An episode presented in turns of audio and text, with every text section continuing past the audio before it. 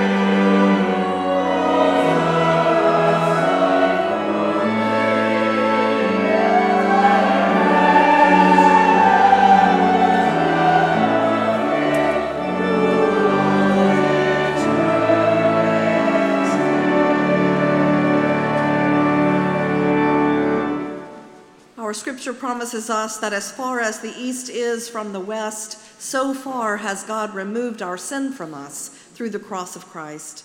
Because of the mercy and salvation we have through our Lord and Savior Jesus Christ, we can approach the throne of grace with confidence this morning as we unite in the prayer of confession. Let us pray together.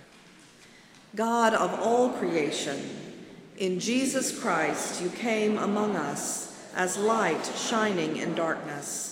We confess that we have not welcomed the light or trusted the good news to be good. We have closed our eyes to glory in our midst, expecting little and hoping for less. Forgive our doubt and renew our hope, so that we may receive the fullness of your grace and live in the truth of Christ the Lord. In his name we pray. Amen.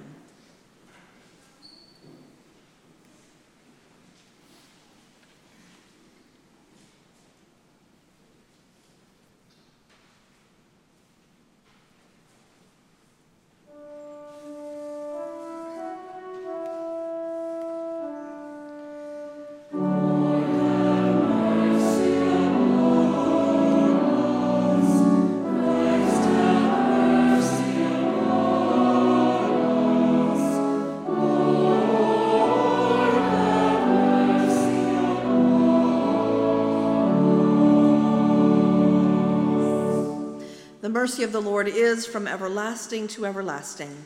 Friends, this is the good news of the gospel. In Jesus Christ, we are forgiven. May the peace of the Lord Jesus Christ be with you. Let us share the peace of Christ with one another.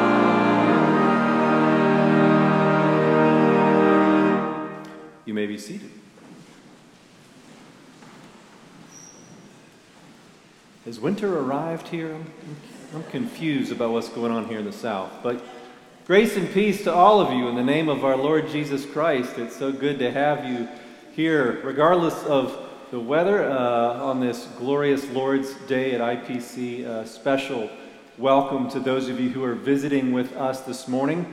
Uh, we are so glad that you are here. Uh, and as always, special welcome to those of you joining us online wherever you might happen to be. Uh, we're thrilled that you are worshiping today with us. Uh, if at some point you're able to reach the friendship paths located near the center of the aisle there, fill those out and pass those down to one another so that we might know that you are here worshiping with us today. Uh, just a couple, couple of quick announcements for you. One reminder that tomorrow night is our monthly beer and hymns gathering over at the Iron City Grill. Uh, doors will open at 6. You can get some food. The music will come on at 7. Uh, it's always just a lot of fun with some good music, good fellowship, good food, good times together. We hope you'll come out and uh, sing your hearts out tomorrow night uh, at Iron City Grill. Also, the habitat build that uh, our church is participating in with the presbytery uh, is going on again, starting, it's up this Saturday, and we need some people, especially for this Saturday, October 21st. you can go on the church website and sign up for a slot on that. We hope you'll take part in that wonderful way to be the, the hands and feet of Jesus to those who are in need. Uh, there are other days coming as well, November 3rd, 3rd, and 11th, that you can sign up for there as well. But we especially needed people for Saturday. Also, uh, next Sunday, after the table service, the 5 o'clock service uh, over in Highland Hall, we're going to have a special church dinner together. Uh, so we might encourage you to come join us at the 5 o'clock next week, where you can always come as you are and then stick around and have dinner with us afterwards. If you would like to do that, we would ask you to just go on the website and register for one of those meals so we know how much to make. There's a suggested donation of $10 per person, but if that's uh, not uh, if that's difficult for you, then, then that's okay. Um, but we hope you'll come and join us next Sunday after the 5 o'clock service. Also, there's a couple of uh, new opportunities for mission journeys next year that our church is going to be taking part in. There's some information there in your bulletin and certainly on the website.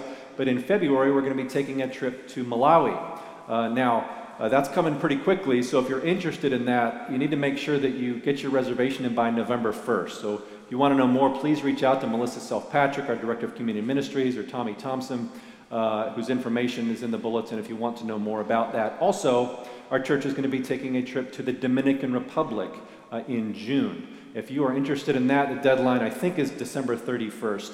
Uh, if you are interested in that, uh, Kenan Walthall is going to be leading that trip, uh, but I've been on that particular experience, uh, and as have my family, uh, many times. So if you're curious about that, I'm happy to, to share anything about that with you.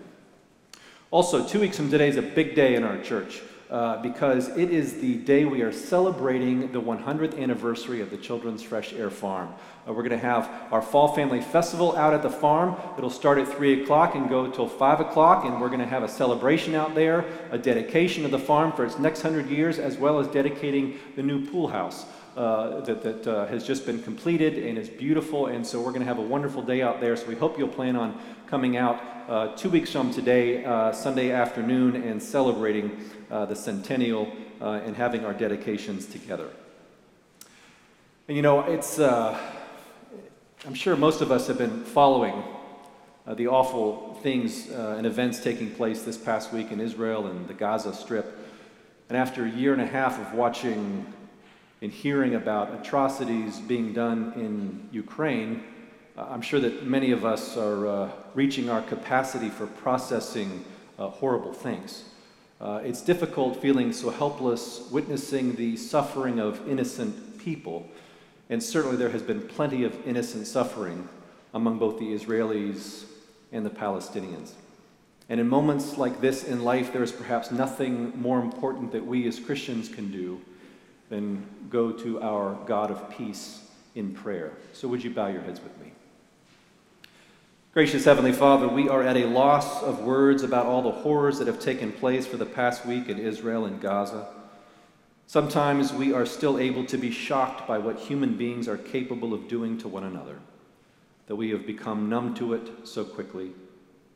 But we know that your heart never stops breaking when your children treat one another with violence and cruelty you have told us that blessed are the peacemakers, and yet so often they seem nowhere to be found. So we lift up this conflict before you, asking you to do what seems to be impossible from our perspective to bring peace between the Israelis and the Palestinians. For you are a God who makes a way where there is no way. So make a way, we pray for them all to move past their violent history of strike and strike back and begin to see one another as fellow human beings made in your image. To that end, Lord Jesus, capture the hearts of the Palestinian people, capture the hearts of the Israeli people. Give them new eyes to see one another as you see them. Raise up peacemakers among them who can bring an end to the violence and teach them all how to forgive. In the name of the Prince of Peace, we pray. Amen. And now, at this time, I would like to invite Sissy Austin up for a special moment for mission.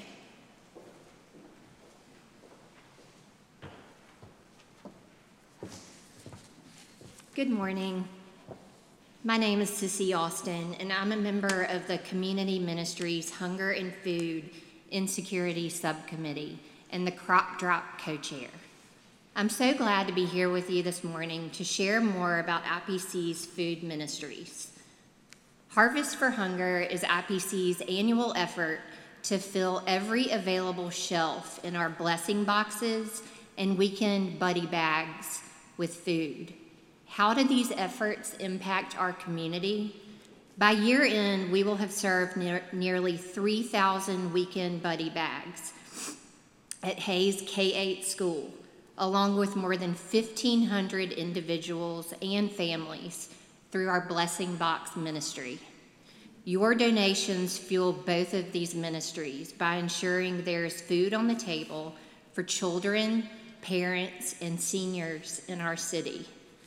Harvest for Hunger bags can be picked up in the narthex, the parlor, and Highland Hall starting today and running until November 19th our dedication Sunday.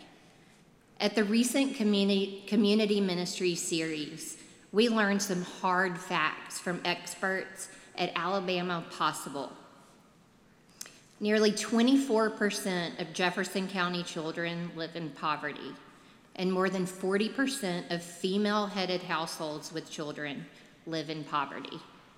This information is staggering.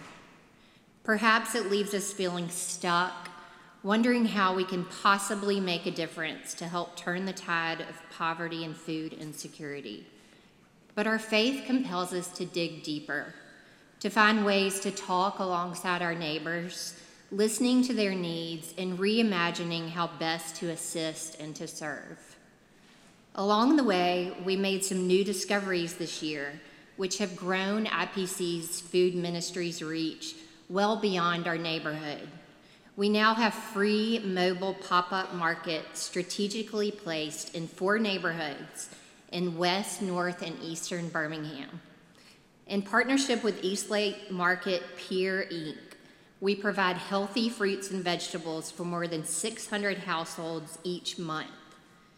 Your donations to our food ministries help support these markets. And this, this fresh food is vital to many community members, especially those who live in food deserts, miles away from the nearest grocery store.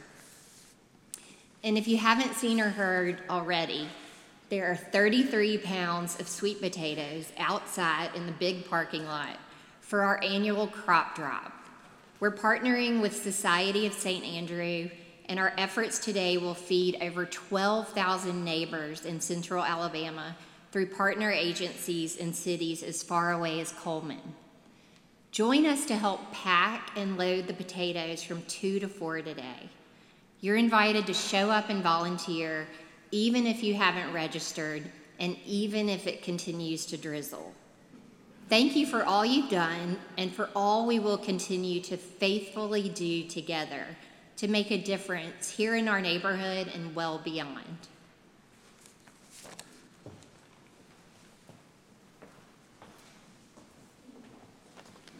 Thank you, Sissy. You remember the old song, 30,000 pounds of bananas? 33,000 pounds of sweet potatoes. And now, as we prepare to hear God's word read and proclaimed, let us first turn to God in prayer. Let us pray.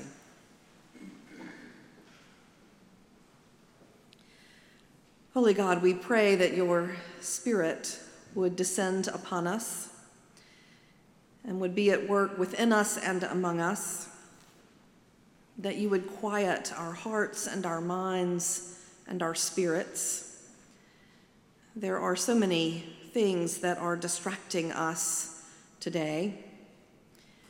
We pray that you would calm those distractions and quiet them so that we might be truly and fully in your presence, and so that we might fully open ourselves to your word to us today. We pray that your Holy Spirit would open our ears and our minds and our hearts so that we would hear these ancient words in new and fresh ways, that in hearing them we would believe, and in believing them, that your Spirit would then fill us with courage and love and hope so that we might go out into the world to live more faithfully as disciples of Jesus Christ, who is your word made flesh, and in whose name we pray. Amen.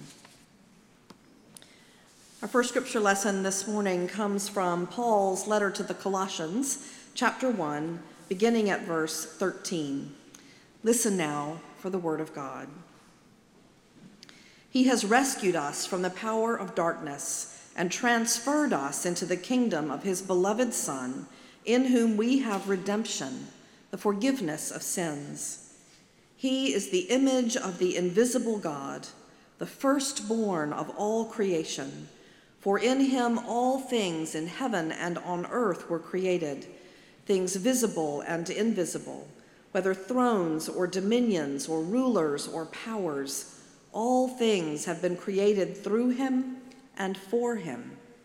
He himself is before all things, and in him all things hold together. He is the head of the body, the church. He is the beginning, the firstborn from the dead, so that he might come to have first place in everything. For in him all the fullness of God was pleased to dwell, and through him, God was pleased to reconcile to himself all things, whether on earth or in heaven, by making peace through the blood of his cross. And you who were once estranged and hostile in mind, doing evil deeds, he has now reconciled in his fleshly body through death, so as to present you holy and blameless and irreproachable before him provided that you continue securely established and steadfast in the faith without shifting from the hope promised by the gospel that you heard, which has been proclaimed to every creature under heaven. I, Paul, became a servant of this gospel. This is the word of the Lord. Thanks be to God.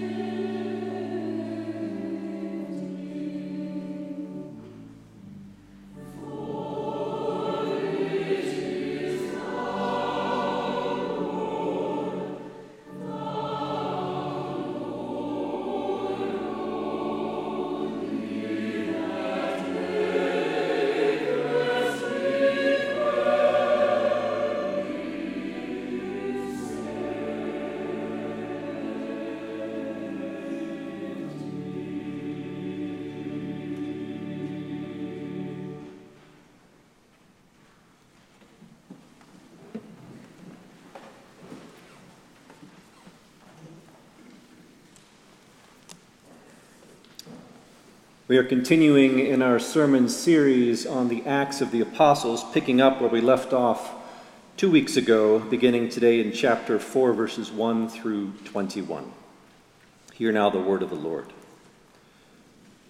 While Peter and John were speaking to the people, the priests, the captain of the temple, and the Sadducees came to them, much annoyed because they were teaching the people and proclaiming that in Jesus there is the resurrection of the dead. So they arrested them and put them in custody until the next day, for it was already evening. But many of those who heard the word believed, and they numbered about 5,000. The next day, the rulers, elders, and scribes assembled in Jerusalem with Annas the high priest, Caiaphas, John, and Alexander, and all who were of the high priestly family. When they had made the prisoners stand in their midst, they inquired, by what power or by what name did you do this? Then Peter, filled with the Holy Spirit, said to them, Rulers of the people and elders, if we are questioned today because of a good deed done to someone who was sick and are asked how this man has been healed, let it be known to all of you and to all the people of Israel that this man is standing before you in good health by the name of Jesus Christ of Nazareth whom you crucified, whom God raised from the dead. This Jesus is the stone that was rejected by you, the builders. It has become the cornerstone. There is salvation in no one else, for there is no other name under heaven given among mortals by which we must be saved. Now, when they saw the boldness of Peter and John and realized that they were uneducated and ordinary men, they were amazed and recognized them as companions of Jesus. When they saw the man who had been cured standing beside them, they had nothing to say in opposition. So they ordered them to leave the council while they discussed the matter with one another. They said, What will we do with them? For it is obvious to all who live in Jerusalem that a notable sign has been done through them. We cannot deny it. But to keep it from spreading further among the people, let us warn them to speak no more to anyone in this name. So they called them and ordered them not to speak or teach at all in the name of Jesus. But Peter and John answered them whether it is right in God's sight to listen to you rather than to God, you must judge. For we cannot help from speaking about what we have seen and heard. After threatening them again, they let them go, finding no way to punish them because of the people. For all of them praised God for what had happened. This is the word of the Lord. Thanks be to God. Now, in our text today, we find Peter and John arrested after having made quite a scene by healing a lame man by the beautiful gate of the temple and then preaching about the resurrection. When the religious authorities asked them by what power or what name they did this, Peter said, By the name of Jesus. There is salvation in no one else. For there is no other name under heaven given among mortals by which we must be saved. Has there ever been a more provocative statement than that? Let us pray. Gracious and holy God, I pray now that you would pour your Holy Spirit through me, that these words might truly become your living word to your people and I pray that you would open up each of our hearts and minds that we might receive that word exactly in the place that we need to hear it. For we pray this in the name of our risen and reigning Lord and Savior, Jesus the Christ, your word made flesh. Amen. There is no other name than Jesus was pretty bold of Peter, don't you think? Arrogant, even, to make such an exclusive claim about Jesus? I guess it all depends on, on who you think Jesus really is. And certainly there are plenty of opinions out there. I mean, some have said he was just a, a very good man, or a great teacher, or even a, a demigod, something partway between God and human. Others have said he was one particular instance of a God infused person, an avatar, perhaps like some of the great leaders of other religions. But he certainly wasn't the unique incarnation of God, and therefore it is asserted we cannot make any exclusive definitive claims about Jesus. For there are few things that are more politically incorrect these days than making definitive truth claims, especially when it comes to religion. Now, in our postmodern world, you cannot say that you have the truth about God, only a truth that works for you. You cannot claim to know the way to God, only a way that is no better than anyone else's. And you certainly cannot claim that Jesus Christ is the unique Lord of heaven and earth, only that he is a Lord whom you happen to find helpful in your quest for God. After all, it is often assumed we are all just climbing up different sides of the same mountain. I once read an example of this uh, in an article uh, by a man named Reza Aslan, a self proclaimed Muslim and scholar of world religions. He writes As someone who has spent the better part of the last two decades studying the world's religions, I know better than to take the truth claims of any religion, including my own, too seriously. After all, if there is a God, then that God is utterly beyond human comprehension. Religion is simply a framework for thinking about the existential questions we all struggle with as human beings. Can you have faith without religion? Of course. But as the Buddha said, if you want to strike water, you don't dig six one foot wells, you dig one six foot well. In other words, if you want to have a deep and meaningful faith experience, it helps, though it is by no means necessary, to have a language with which to do so. So then, pick a well. But I know, just as the Buddha did, that while my personal well may be different and unique, the water I draw from is the same water from, drawn from everyone else's wells. My goal is to demonstrate that while we may speak in different religions, we are more often than not often expressing the same faith. Now, here we see some of these basic tenets of postmodern pluralism. That what matters is a meaningful faith experience, regardless of whether there's anything real or true behind that experience. That God is fundamentally unknowable, if there even is a God. And that all religions are basically the same in the end. Therefore, none can make any exclusive claims about God or truth or salvation.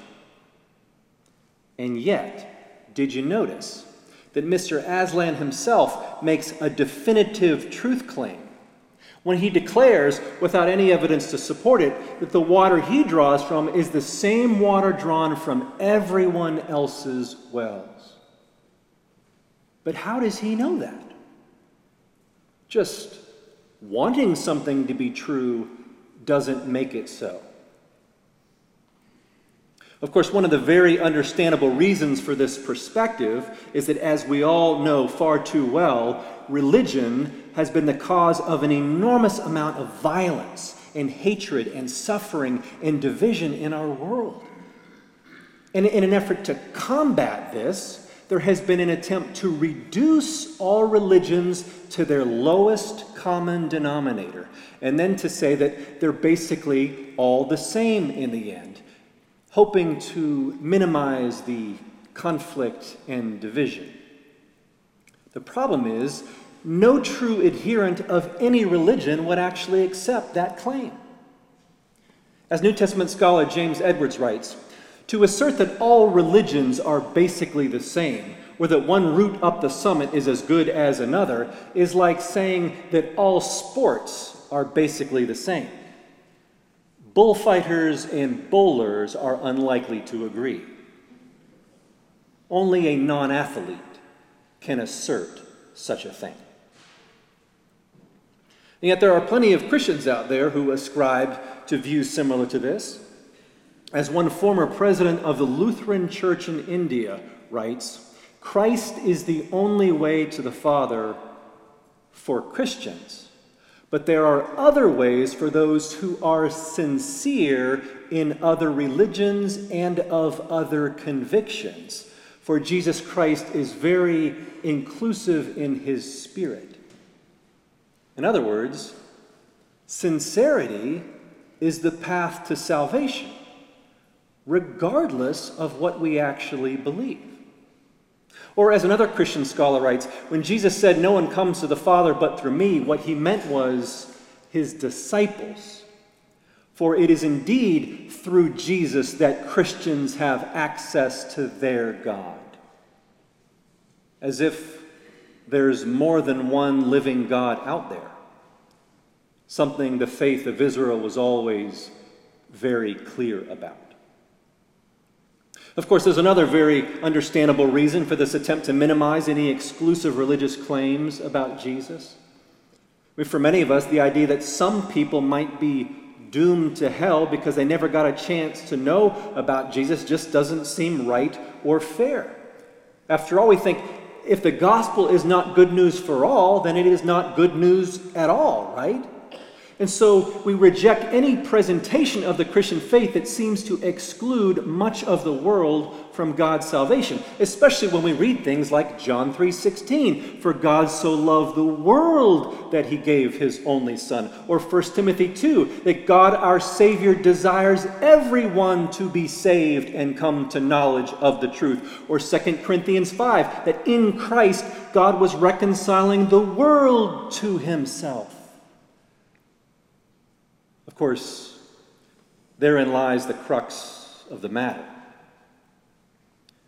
According to the witness of the New Testament and the faith of the church, in the person of Jesus Christ, God Himself has come among us to reveal Himself to us, to invite us to be a part of His kingdom, and to offer us the gift of eternal life. See, part of the lies that we're often told about God is that as creatures, we cannot know our Creator, if there even is one. Now, from a human perspective, this is entirely true. None of us can climb up the mountain to God. And there is perhaps no greater sign of our hubris as creatures than to think that our religious constructs could get us to the God of creation. But as the great theologian Lesslie Newbigin has noted, we have assumed, without any evidence to support it, that religion, among all the activities of the human spirit, is the sphere of God's saving action. But none of us can capture God or, or know who God is or what God is like through our religious efforts. No, if God really is God, then we are incapable of knowing Him unless God chooses to reveal Himself to us. And the Bible is the history of the self revelation of the God who simply refuses to be God without us. Remember back in the book of Exodus when God called to Moses out of the burning bush and commissioned him to go back to Egypt to set his people free, Moses asked, Who should he say had sent him? God said, I am who I am. You tell them, I am has sent you. Then I am continued to reveal himself through the Torah, the law of Moses. Then I am spoke through the prophets and the psalmists and the rest of the writers of Scripture, continuing to reveal more of himself to his chosen people. Of course, they were not chosen just because they were so special or so they could revel in their good fortune. They were chosen so that they might be the means by which God revealed himself to the entire world. As God told Abraham, he would be blessed so that through him all the families of the earth might be blessed.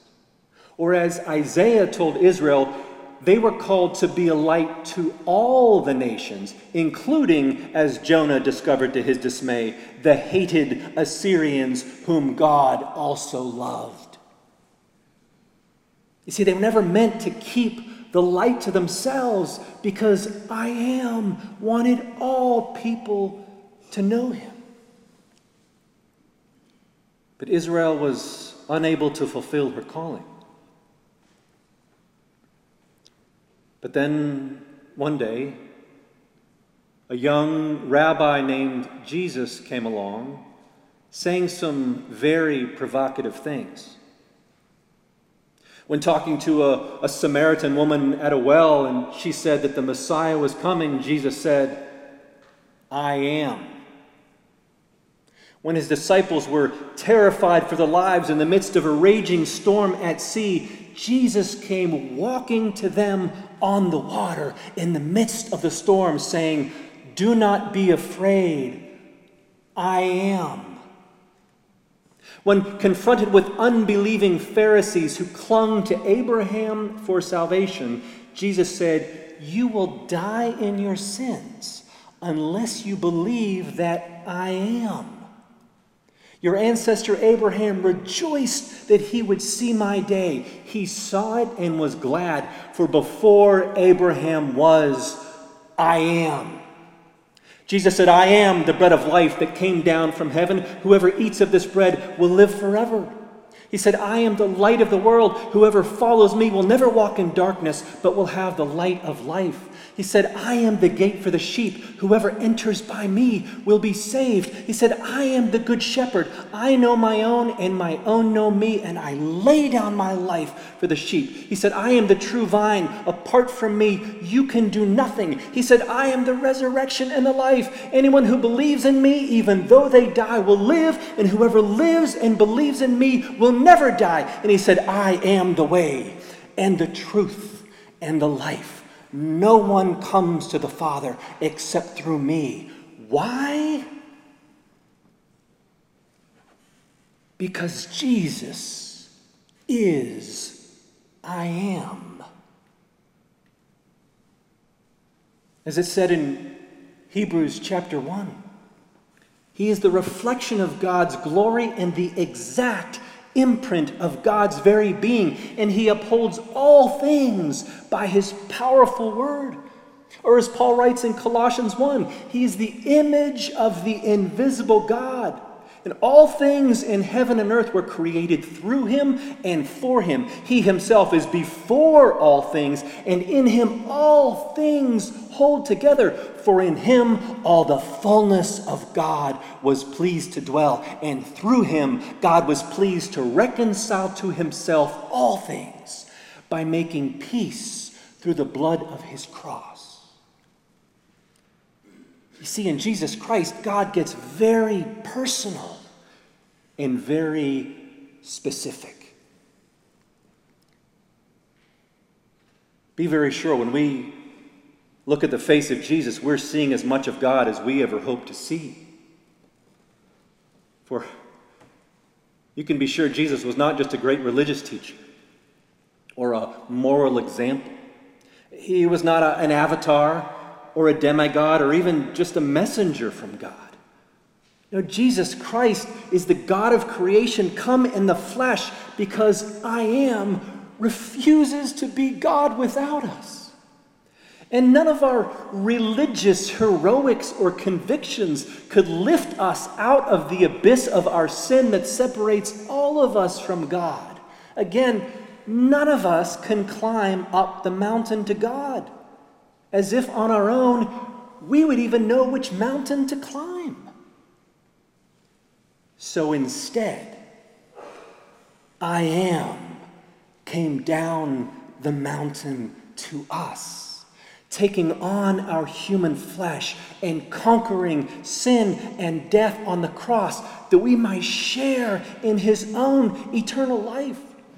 And he did it for the whole world because God desires everyone to be saved and come to knowledge of the truth. You see, Jesus didn't come along to say that now no other religion can save us, or that all other paths to God are now closed. No. Apart from Jesus, there never was a path to God. No religion can save us, not even the Christian religion. Only Jesus can. Because only Jesus is I am. As Peter said, there is salvation in no one else. For there is no other name under heaven given among mortals by which we must be saved. This is why Jesus did not say, follow the Christian religion. No, he said, follow me. For in Christ, God came to free us from the power of sin and to enable a life giving relationship with Him that death has no power over, which is what salvation is all about. And Jesus did all the work. All we have to do is receive it as a free gift of grace. But God will never force anyone to be in a relationship with Him. After all, you cannot make someone love you. And that is what the heart of God longs for above all else. That we all might know how much God loves us, and that we might love God in return and experience the abundant life that Jesus was literally dying for us to have, both now and for all eternity. And just as with ancient Israel, God has chosen some to be bearers of this incredible news that all people might enter into a relationship with Him and become part of the new creation given birth through the resurrection of Jesus. And we are the ones who have been entrusted with this truth and sent out as his witnesses to shine the light of Christ into all the world's darkness, to be his instruments of reconciliation and peace. And our world could desperately use some peacemakers right about now. And yet, so often, we have kept that light to ourselves. So that there are still so many people who do not yet know about the love and the forgiveness and the salvation that we have in Jesus. And you can be very sure that breaks the heart of God far more than it breaks any of ours. This is why, when it comes to people who, who do not yet know about Jesus or who have been turned off to Jesus because of his followers, I think that God is going to be far more just and far more wise and far more merciful and far more loving than any of us would be. And I believe that God's going to work things out in a way that will be far more perfect and far more surprising than any of us can even imagine. And who knows? Maybe the atonement and the salvation accomplished by Jesus will reach further than any of us even dare to hope. Remember, in Christ, God was pleased to reconcile to himself all things by making peace through the blood of his cross. And maybe, maybe that peace will reach across boundaries we never thought possible, bridging the divide between Christian and non Christian, between Israeli and Palestinian, between Russian and Ukrainian, between life and death, maybe even between heaven and hell. You know, I, I think it's a hope worth holding on to. Knowing that any salvation that occurs will still take place through the singular saving lordship of Jesus Christ, the one in whom all the fullness of God was pleased to dwell. But that means that you and I have work to do. Jesus Christ lived, died, and rose again so that we might receive the greatest gift that creation has ever been given the Creator Himself. And you and I have been chosen to spread the good news that I am has come down the mountain to be with us and to make all things new. And that therefore, our hope is not found in our politics, thank God, or in our nation, or in our military, or in our money, or in our convictions, or in our sincerity, or even in our religion. No, our hope, the world's only hope, is found in Christ alone, in his resurrection, and in his grace. And it's free. All you have to do is receive it. And that, my friends, is news worth sharing. Amen.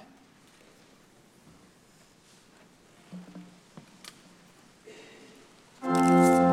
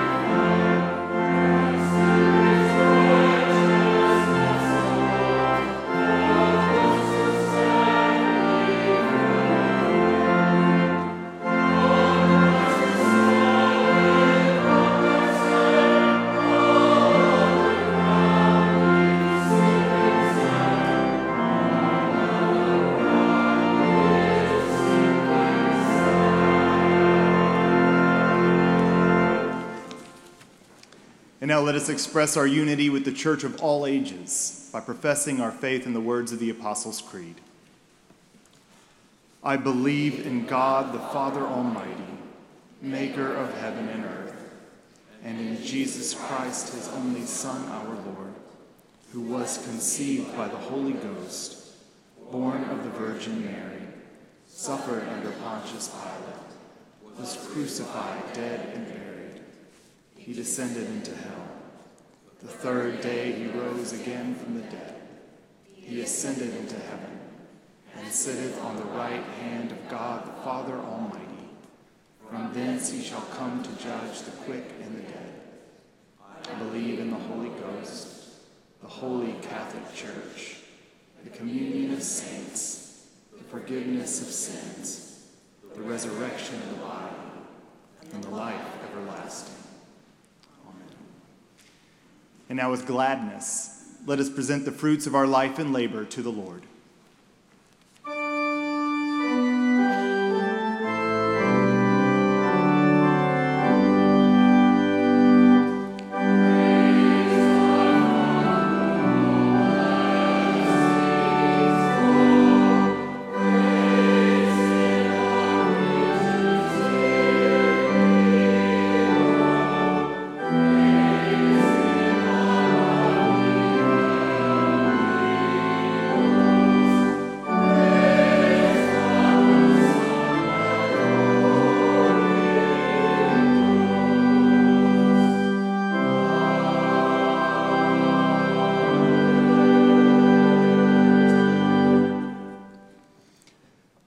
Gracious God, from whom all blessings flow, we praise you for all that you've given us, for all you've done for us, for all that you are to us. We cannot number your blessings, but simply give back in gratitude. May we live as in your presence and love the things that you love and serve you in our daily lives. Through Jesus Christ our Lord, we pray. Amen.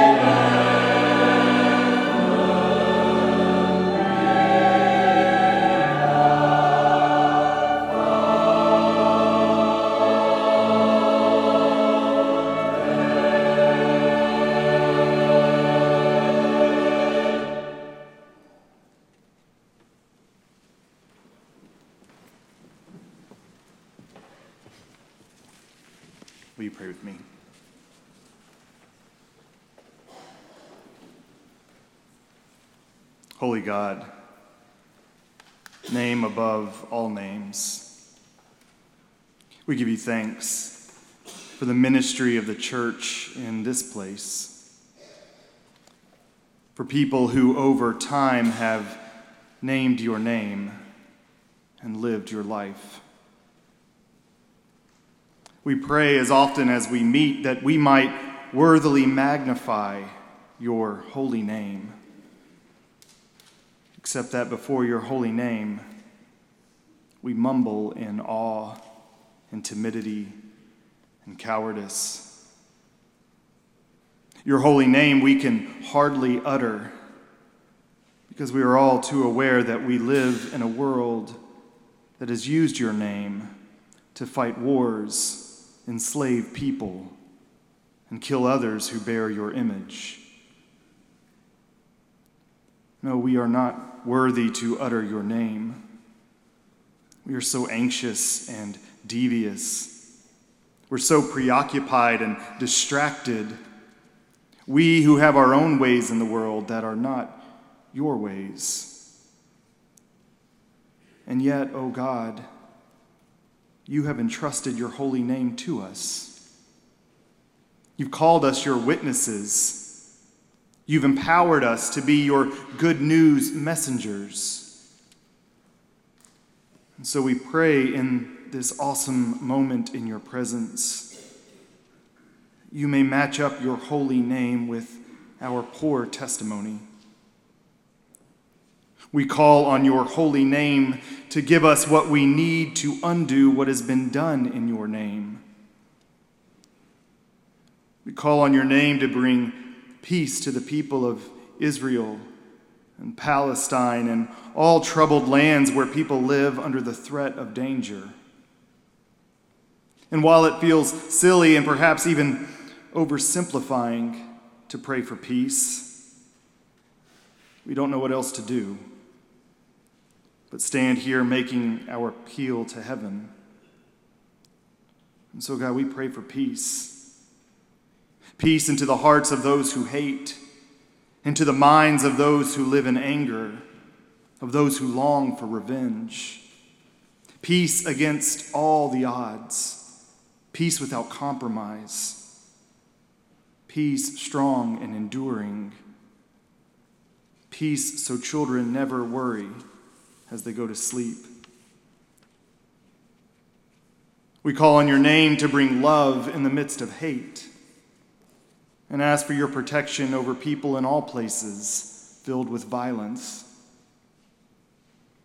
We pray for the families of those who have lost loved ones due to gun violence and for the emotional and physical trauma that that leaves on people. We call on your name to fill those who are hungry. And we pray that the food we collect this harvest for hunger and the food we sort today at Crop Drop will, will offer more than just a meal, but it will offer hope and care to those most in need of it. We call on your name to heal the wounds of those who are hurting we pray for the sick and the dying, the lonely and the depressed. We pray for families burying their loved ones. We pray for those in our community who are in need of your care. There is heartache there and fear of the unknown. And so, God, may you care for them and reveal your presence to them so that they know you are with them. Truth be told, oh God, it can feel like it's all too much. But whenever that happens, lift our heads, strengthen our weak knees, remove our complacency and our complicity, fill our hearts with courage for there is no other name that is worthy to be praised. So take our unworthy selves, and by your good power, let our praise toward you be done worthily. May we honor your name not by paying it lip service, Lord, but by trusting the vision it speaks of and the way it calls for. May we honor it by following you, speaking into the world with our actions, and showing who we are chosen to follow. May we love in your name, speak in your name, care in your name. All this we pray in the power of your name, the name of Jesus Christ our Lord, who taught us to pray together, saying, Our Father, who art in heaven, hallowed be thy name. Thy kingdom come, thy will be done, on earth as it is in heaven. Give us this day our daily bread, and forgive us our debts, as we forgive our debtors. And lead us not into temptation, but deliver us from evil. For thine is the kingdom, and the power, and the glory forever.